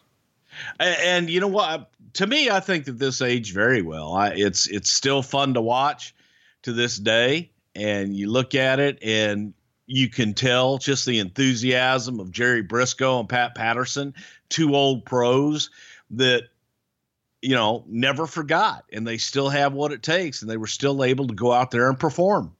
There is a, uh, I guess I should tell you here, as he's stripping off his shirt and oh yeah, hair, J R on commentary is going to finish this segment by saying, and fellas, he's single. By God, he is too. Look at that. Look at that. Yeah. Yeah. You notice Briscoe kept his shirt on. I love that Pat's just cool with hamming it up. Oh yeah, without a doubt, man. And I guarantee if he were to drop his drawers, they'd be yellow in front and brown in the back. That's how he knows which way to put them on, right? Of course. Don't, doesn't everybody? Uh, Kevin Nicholas, we're going to go back to Twitter, take some questions. Uh, as we see Ken Shamrock being interviewed here by Michael Cole, Kevin's going to say, so the corporate ministry is run by Shane and also run by Vince. And they spent the last three months fighting each other. The ministry literally abducted Stephanie with Vince's permission, and now they're allies. All of this makes me question, how big's Batista's dick? All right, folks, here's what I need you to do is, uh, the time is now, uh, Ken Shamrock is talking. And when I say pause in three, two, one, we're going to pause. Here we go. In three, two, one, pause. Bruce, thanks for stopping. We need to tell everybody we're at one oh eight thirty-one or one oh eight thirty-three, depending on where you are. Close enough. Uh, but what we're going to be telling you about right now is our friends over at Turo. Uh, you see, Mick Foley's been changing gimmicks left and right here. He's Mankind, he's Mick Foley, he's Cactus Jack. Well, if you would want to uh, switch up your driving a little bit, well, Turo is the place for you. Here's what we're talking about. Turo is a peer-to-peer car sharing marketplace where you can book any car you want, wherever you want, from a community of local hosts. Turo is available in over fifty-five hundred cities across the United States, Canada, the U K, and Germany, with over nine million users worldwide. Here's how it works. You choose the best car for you, often at a lower cost than traditional car rental agencies, and customize your experience for whatever your adventure demands. Trio has eight hundred fifty plus unique makes and models available. And we're not talking about just the regular stuff, the cool stuff like Tesla, Porsche, Mercedes-Benz, B M W, Ferrari, come on. And of course you can still get Subarus, Toyotas, and everything else. Whether you need a truck on moving day, maybe you want to switch over to a fancy sports car for a luxurious weekend away, or maybe you need a vintage van for a picture-perfect road trip. Turo has it all, and you can find the perfect vehicle for your next adventure. We're talking about more than three hundred fifty thousand vehicles listed globally on Turo, and many hosts even deliver the car right to you. Insurance options are available on every trip, so why wouldn't you just skip the rental counter and go with Turo? Now here's how you do it. You download the Turo app, that's T U R O, on the App Store or Google Play, or visit Turo dot com and get twenty-five dollars off your first trip when you sign up for Turo and use promo code wrestle twenty-five at checkout. Terms apply, but I want to give that to you one more time. Download the Turo app, T U R O, or go to T U R O dot com and get twenty-five dollars off your first trip when you sign up for Turo and use our promo code wrestle twenty-five at checkout. Uh, hey, Conrad, you know, uh, I, I didn't even get a chance to tell you about this because I took a trip. I'm thinking about going from from a car to a truck. I know what I want to what I want to get. And I went to Turo, and I got the exact model of what I'm looking to get so I could take it out for a weekend on a road trip, see how it handled. Turo is the place to go if you're thinking about getting a new one. Try it out first for a couple of days, and Turo dot com is the place to do that. And it's absolutely wonderful, and now I know what I'm going to do. I think you stole my gimmick there because I, I, I swear I legitimately did this for an S U V. It was like a mid-size S U V. I was like, I think it's too small for me. I don't know that I can do that. Like, I'm a big dude. I need I need a bigger one. That's what she said. And then uh, I found it on Turo, and I was like, well, why not just spend the day with it and just see? I did. It was awesome. And now I bought one, and it's in my driveway. So real title now. There uh, you go. So there you go. We're going to go ahead and get going back in the show here. We're home stretching it. Uh, we're, as we, as we get to the end of this, uh, very special Monday Night Raw, we're one hour, thirty-one seconds or one hour, eight minutes, thirty-one seconds is where I am. Uh, one oh eight thirty-three is where Bruce is. Pretty close. Uh, I'm going to give you a countdown. I'm going to say three, two, one, play. And when I say play, we're good to go. Three, two, one, play. Going to commercial here. And as we come back, we see uh, a little promo package with Stone Cold Steve Austin delivering stoners left and right. And, uh, here we see the Undertaker. We're building towards Over the Edge, nineteen ninety-nine. Uh, that pay-per-view was notable for something else tragic that happened. Not necessarily this main event, but we didn't know that at the time. Boy, one eight hundred collect, is that still even a thing? You know, I don't know. I think we put them out of business. Huh? Shit. Here's Val. Don't know. Val Venus. Who, who made these old vignettes of Val for the videos we're on? Oh God, that was, yeah, that was Chambers and Panucci and the boys back in the back, just having some fun with the entrance videos. And now Deborah's back fully clothed. What the hell? Don't piss Jeff off. So apparently one eight hundred collect is still a thing. I had to check, but back in the day they were spending one hundred sixty million dollars annually advertising. Woo, that's serious. Look at that balsa wood guitar. Where did you get those balsa wood guitars? At Balsa Wood Guitars R Us. That's what I was hoping for. Where do you get yours? Uh, Balsa Wood Guitars R Us. And you can use okay. our promo code there at Wrestle. Get you one. uh, God. Was this the most fun you've had taping a podcast in a while? It is. It is. It's, yeah. I feel, I feel like you're going to text me later and be like, dude, can we just do watch alongs now? Cause that was kind of fun. You're not grilling my ass and Vince isn't yelling at me. This is nice for a change. It is. I was just going to go, ha, ha, ha. It's J-E double F J-A double R E double T. That's double J, Jeff Jarrett. Ha, ha, ha. So, uh, along the tooth. Is it a coincidence or not that Jeff Jarrett, uh, has a resurgence in his career because you sing a silly song here on the show, and now he's uh W W E Hall of Famer and a year later in the W W E? Spend my days working hard on the go, but the hands on the clock keep spinning too slow. I can't wait to take another one of Val's working punches. Hey, so let me ask you, if, if Val Venus were to have a remix of that song, could you change a word or a letter or two here or there and, and make it entertaining from a Val Venus perspective? Val's got his dick wrapped around his little finger.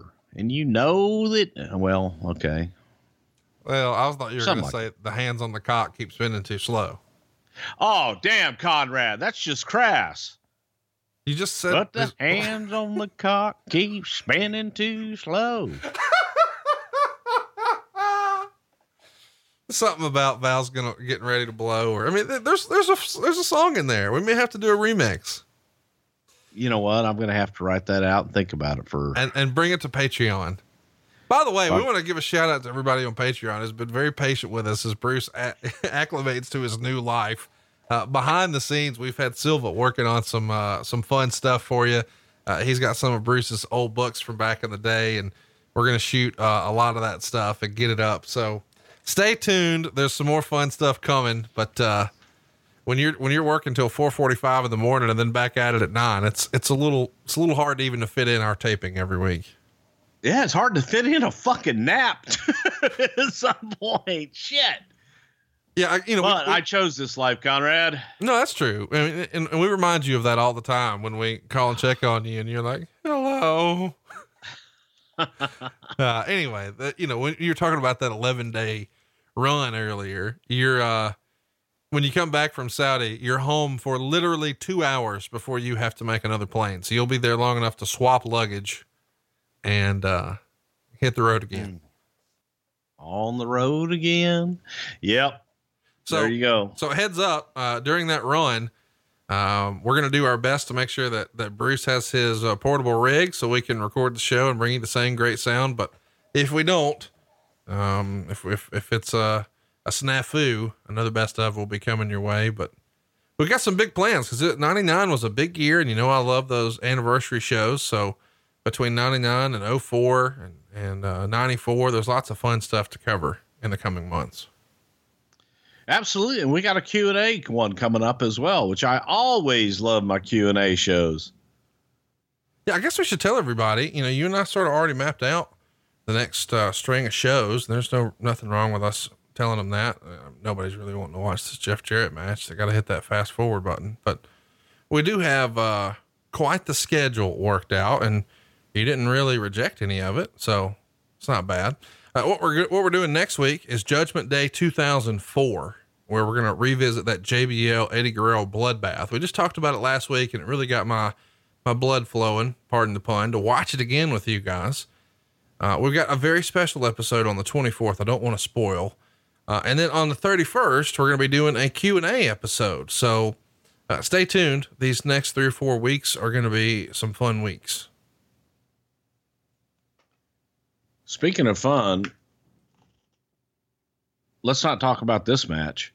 Yeah, let's not. I'm, I'm glad that you said that. I, I need the fast forward button. I've renamed the fast forward button on my remote, the Jeff Jarrett. And whenever I press it, I just go, ho, ho. Huh? Hey, Rob on Twitter wants to know, how would Vince describe Viscera shirtless? God damn. Just visceral. Those puppies. Mmm, chocolate puppies. Oh, thank you. Uh, A J wants to know, I have a question about the union. Why? Why not? Union's one of the worst factions you guys ever did, right? Um, come on, man. We had, uh, Los Boricuas y D O A. Not, so. Not saying this to be funny. I'm being very serious when I pitch this. Is this, you know, naming of the faction union, is that a little bit tongue in cheek at Jesse Ventura? Why? Well, you know, Jesse Ventura years ago wanted the wrestlers to unionize, and there's been talk. Oh my God, no. Okay. Well, I mean, you say that, but at the same time, we, we had a manservant named Virgil, and he was the head booker for the opposition. That was his name. Okay, cool. He likes skitty sauce or meat sauce. He likes meat sauce. He puts it on his skitty. What else does he like? What are you getting these days now that you're back with W W E? All that change? Uh, some of that fuck money is the phrase that he uses. Ah. Uh, so this match, uh, it, you know, of all the matches I've seen, this is one of them. Uh, you know what? And, and this is one of them today. Right here.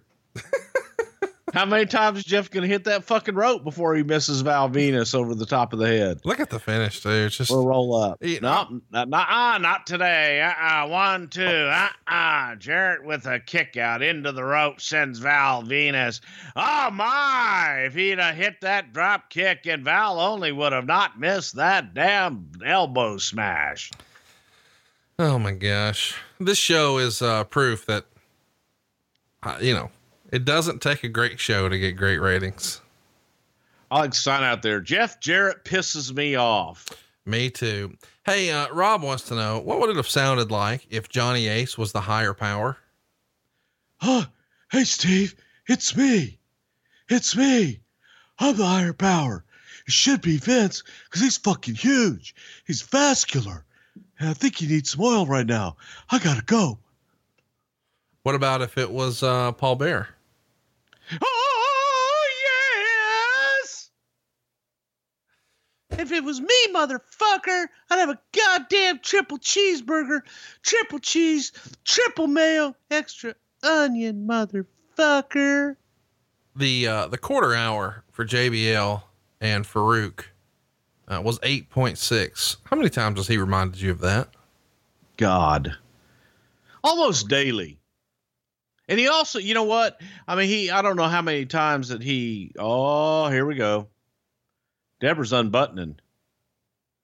But uh, I don't know how many text messages I got after our show last week about J B L. Yeah, man. Very loudly, he told me that, yes, he is a Texan, and he's got a big mouth, but he didn't like that we called him a big mouth Texan. And he also yelled, Bruce likes donkeys.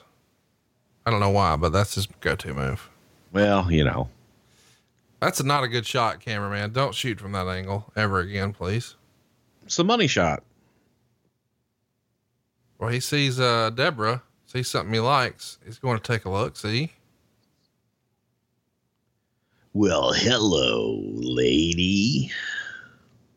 Let me get on in here and snuggle up a little bit. That's right. Jeff, get the fucking belt and hurry up. Slapped right. him, nails him with the belt, slides it out of there, makes the cover. That's uh, that's Memphis wrestling right there, is it not? Ah, come on, Jeff. Ah, yeah, you got the three count. You know how you did it. Ah, your dad wouldn't be very proud of that. Yeah, get out of there, lady. You don't belong in that ring anyway.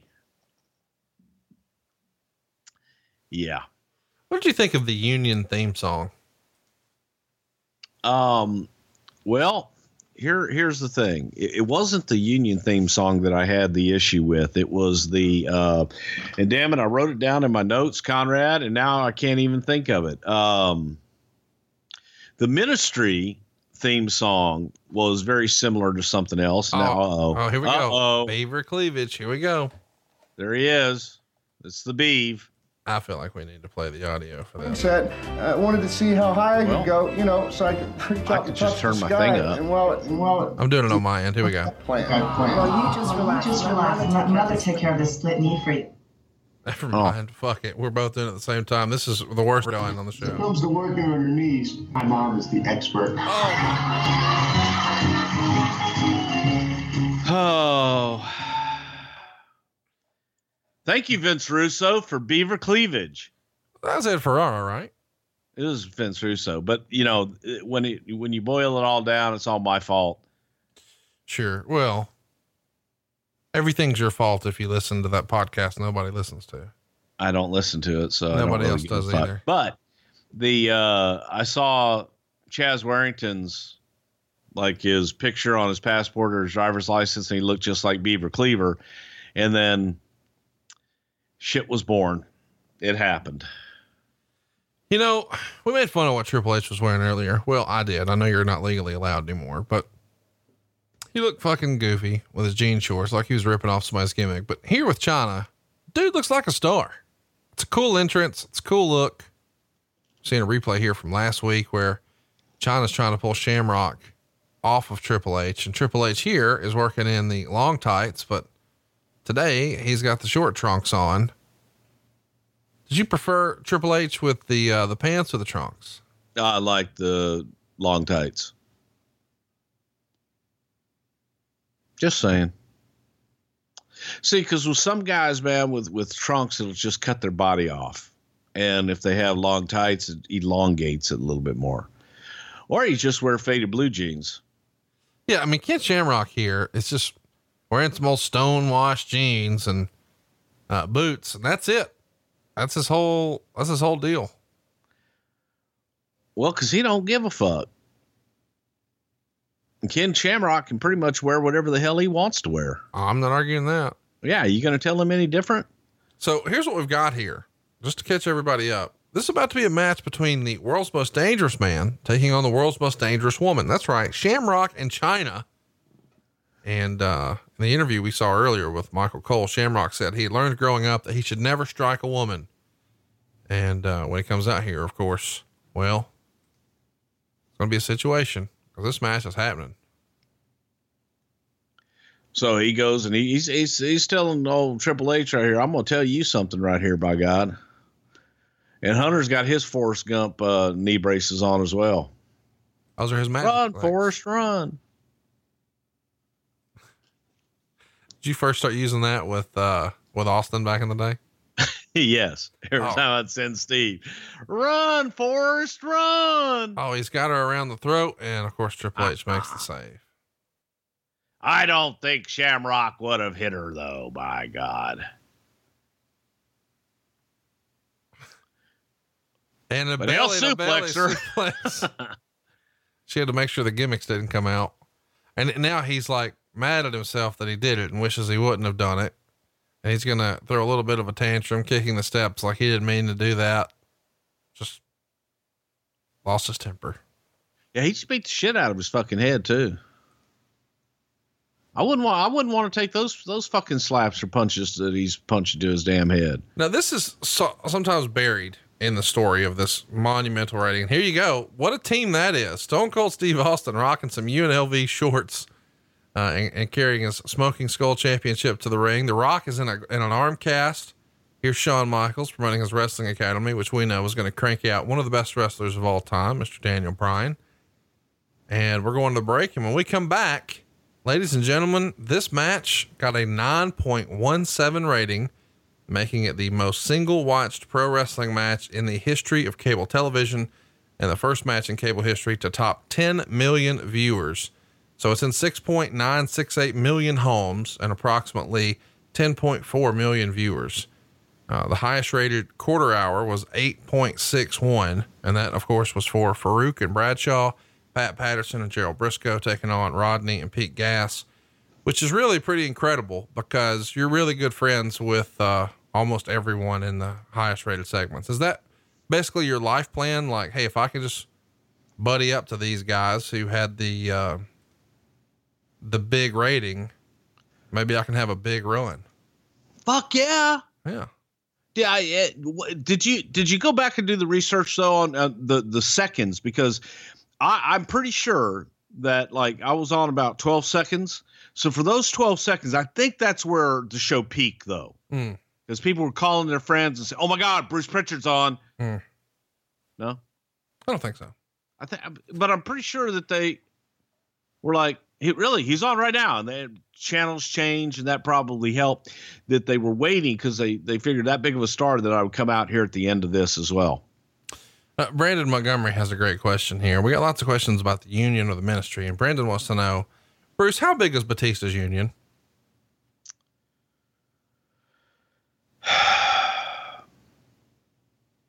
Last time I asked you made me stop the show so we could do a commercial. So I was hoping you wouldn't do that again. Hey, Tony Barker wants to know, did Vince Russo ever pitch a concept for the ministry that was too outlandish, even with all the shenanigans of the Attitude Era? And of course we know the, the sacrifices, the symbol, lots of crazy stuff happened, but, uh, was there anything that got turned down? I'm sure there was a lot of stuff that got turned down. Um, but I wasn't privy to a lot of the turned down stuff because I only got, got the pure genius stuff, you know? Hey, let me ask, like something on a pole. This feels weird to me, but cause I, I admit, I, what the fuck do I know? But it doesn't feel normal to have, like, the last segment was Hunter and China. And now we go to break, we come back from another segment, and now they're going to make another entrance, this time with The Undertaker and Shane. Like, normally those segments wouldn't touch, right? You wouldn't have something happen, go to the back, walk back, right, right back out right away. Normally there would be more separation. And it feels like we've seen that here on this show more than once where there's no separation. Yeah, that that's true. And as you say, I think that a norm, and if, if you were to look at television writing one oh one, but, but so much of that was thrown out, you know, the book was thrown out and a lot of the one oh one stuff was, was just thrown out the window as well. So what was the norm and what the rule was, there was no stone that it was etched in, and we did a lot of different things. And, and I think that that was good. I think it was good that we tried different shit. I don't know where Vince got them fucking high-waisted pants though. Do you think the reason they did the reveal the way they did with McMahon being the higher power is because of the success of the way they did the, the segment to start the show with Shawn Michaels on the Titantron and then actually in the ring the whole time under the helmet. It feels, it feels very similar. The big reveal. Probably so. I, I think that that was maybe a tease to get to the next point. Boy, how different would the business have been if Undertaker accidentally slipped with McMahon there on that tombstone? Well, stranger things have happened. Can I just say that I don't want to know what the W W E succession plan looks like. I need it to be with Vince forever. I, I need him to live forever. Can we just, like, let's cryogenically freeze that motherfucker until we figure out how to do it. Like, we got to keep him around. Well, I think he would agree with that. I'm just saying it feels, it's going to feel really, really weird one day. You know, when the internet, I don't even want to talk about it. You know what I mean though? Like, it's supposed to be together and look at the crowd go wild. You know what that means? You didn't have to There's have a your glass sound break on. Somewhere. Yes, it is. And here he comes, takes his vest off, takes his belt off, and he's, uh, getting to getting it. Yeah, this, this was just, I mean, good God, Steve Austin could, could go down to the ring and breathe on somebody and this audience would have gone nuts. He's the most over character in the history of the company. Fair to say? I would say, I would say that Steve probably got over faster and hotter, you know, than anybody. Yes. You know, they're, they're Cena's got the longevity. Hulk Hogan was the first, you know, Rock is up there, but Steve, as far as, um, quick and over, like nobody with just that rocket. Um, there's nobody been, there's never been anybody got over the way Steve did. And, and at that magnitude. One of the things I talked about this week with, uh, Jim Ross, which, by the way, if you're listening to this and you haven't checked it out, please go do. It's called Grilling J R.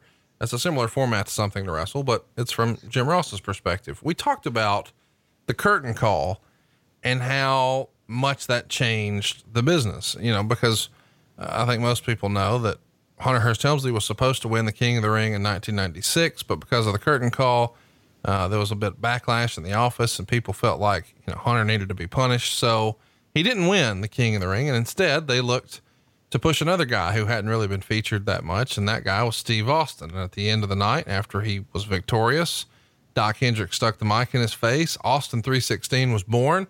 The signs were in the crowd during Raw and the t-shirt was printed up and we were off to the races. It's the hottest wrestler, the hottest act, the hottest t-shirt. And it all just happened organically. And it probably wasn't, I mean, it definitely wasn't the original plan. Uh, and, and out of that too, we got Kane because, you know, Kane was able to get a stay of execution as Isaac Yankem D D S. He got a little brief run as Fake Diesel. And then of course, later that turned into Kane at the end of ninety-seven, but he started ninety-seven as Fake Diesel. And it's one of those things where it was just sort of meant to happen. Was, uh, is it not? Yeah, it really was. And when one door closes, you know, another one opens for somebody else to just walk on through. And that's a prime example of never give up. And just because you think everything is, is going to shit, if you stay at it, the cream will rise to the top. And Stone Cold Steve Austin is a prime example of that. Steve never gave up and Steve would not be denied. So every opportunity that was afforded him, man, he kicked the door in and, and went, went right through it and did everything that he could do to make the most of it. So that's, you know, that's the difference. And, and some guys have been given opportunity and not been able to walk through that door. Are those uh, shorts that Shawn Michaels wearing? These look identical to the shorts that he wore in that famous interview with Jim Ross back in ninety-seven, where he was doing the silly crotch chopping, where he had stuffed his shorts and got in trouble. Same shorts? No, I think this was his Monday pair. The pair that he wore that time was his uh, Tuesday pair. It's just weird that this is his go-to for uh, the referee outfit. And it is weird just to see him in this referee capacity because the way he's bouncing around the ring, you're sort of waiting on him to throw a, a super kick, but it doesn't happen. All right. So this is interesting. Vince had Austin, or Vince had Shane beat, uh, but Austin pulls him off so he can flip him off, give him a stunner and pin him himself, double bird him. And the crowd is going bananas. They came to see stunners. They came to see middle fingers and they got it. Jeez, look at that audience go absolutely fun. I mean, everybody is standing. I mean, on top of the world, Steve with the perfect catches and the throws. Well, ah, I see. I said it too soon and he missed one. But it did do like a uh, behind the back to Shawn Michaels. And they're going to do a little beer toast to end the show and the crowd's going to go bananas. And, uh, this is the highest rated show ever. And I guess, you know, nobody ever talks about this, so we should at least mention it. Uh, Nitro's preempted this night because of an N B A game. So, you know, I know somebody's going to m- bring that up if I don't mention it. They didn't get this monstrous rating without any opposition. They did in fact, uh, have no opposition because W C W was preempted.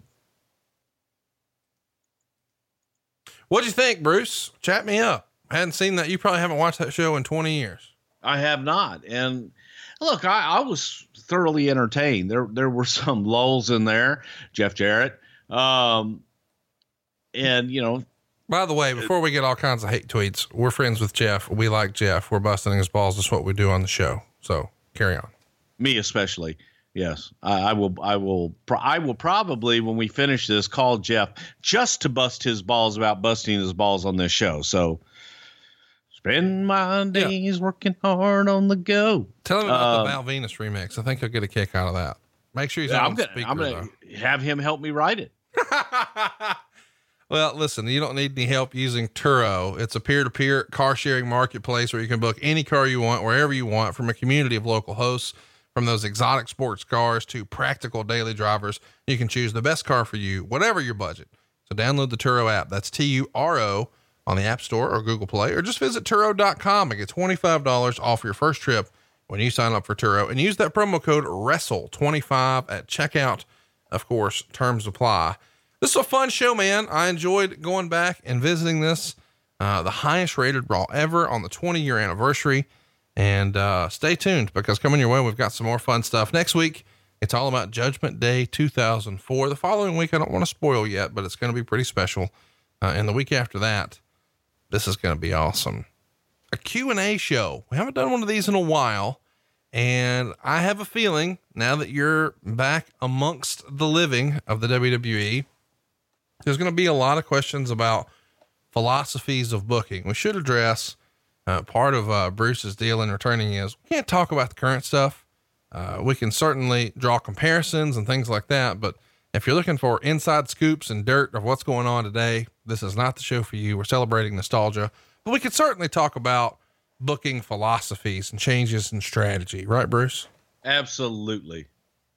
Well, that's it, man. In the meantime, he is at Bruce Pritchard. I am at Hey Hey, it's Conrad, and we have one more live show scheduled on the books coming your way.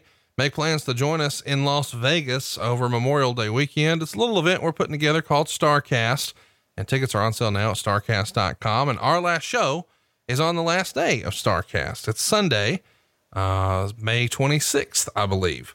Uh, so if you'd like to meet Bruce, you'd like to come out and see the show, by all means, please do. We don't have another one scheduled. Uh, if time changes, circumstances change, things happen. Maybe there will be another live show one day, but not for the foreseeable future because Bruce is busier than a one-armed paper hanger. Uh, so come see us live and in person at StarCast dot com. Or if you can't make it to Vegas, I get it. Join us on Fight at StarCast on Fight dot com. It's the first time we've streamed a live show. And Bruce, you've seen the lineup of folks coming there. It's a who's who. You got any ideas on who you want to ask to be our special guest that day?